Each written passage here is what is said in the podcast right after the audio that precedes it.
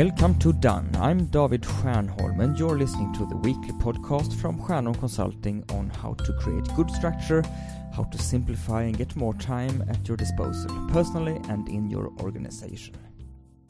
In a normal week at work, I've got a lot of different meetings with different people. It can be project meetings, sales meetings, lunch meetings, or other kinds of meetings.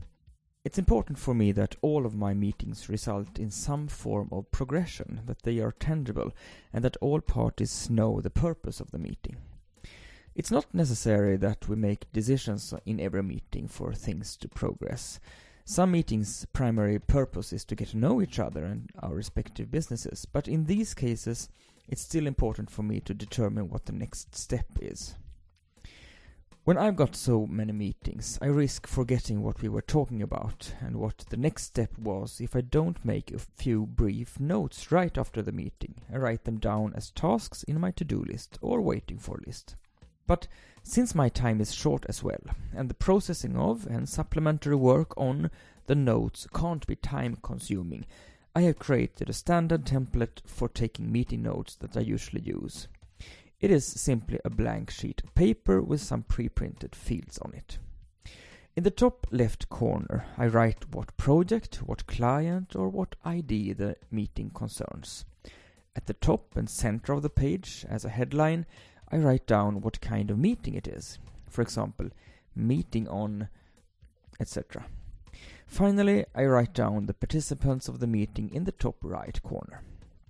Viewed roughly, almost all my meetings consist of two parts. First, a conversation where we discuss the subject. One of us may present an idea or proposal which he wants the other to have an opinion on. At another occasion, I may present the status of the ongoing project and what threats and possibilities I think lie ahead. On the upper half of the template, I write short notes about this discussion. Sometimes it's detailed, other times it's only brief notes. Now and then, during the meeting, it is possible that decisions are made. If so, I write down the decision made clearly in one of three pre-printed decision boxes on the lower part of the paper. If it's a project meeting, I write down the decisions again in a separate document where I keep all made decisions. That document will serve as a set of rules that the project has to subject to. Towards the end of the meeting, and sometimes even during the discussion, we define the next step, which can turn out to be several steps. For me, the next step consists of a to-do task, someone responsible for the task, and often also a deadline. At the bottom of the template, I've pre-printed three fields where I can write down the next steps. So, when the meeting is over, my priority is to write down the next steps as tasks in the to-do list. This is the most important part. If I've got time and if the notes are essential, I also write down the notes in the running document for the project or the client.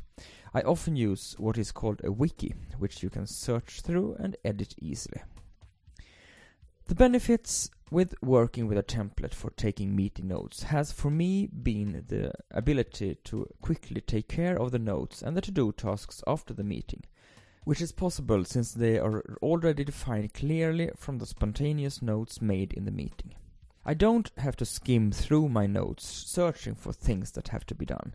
All I need to do is to look at the bottom of the notes and be rest assured that all the important information is there.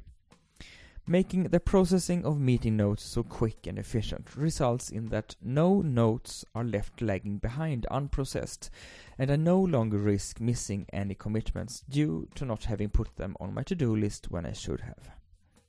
If you want to, take a minute to think of how your meetings tend to be laid out, roughly speaking. In a standard form for your note-taking, what sections, fields or boxes would you need? I'm sure you have other tricks to easily and efficiently handle the result of a meeting, and I am curious to hear what they are. Feel free to email me at david at stjernholm.com and tell me. I am eager to try new ways, and I may very well share them with others. That is all for today. I wish you a productive and enjoyable week until next Monday, when we are back with a new edition of Done.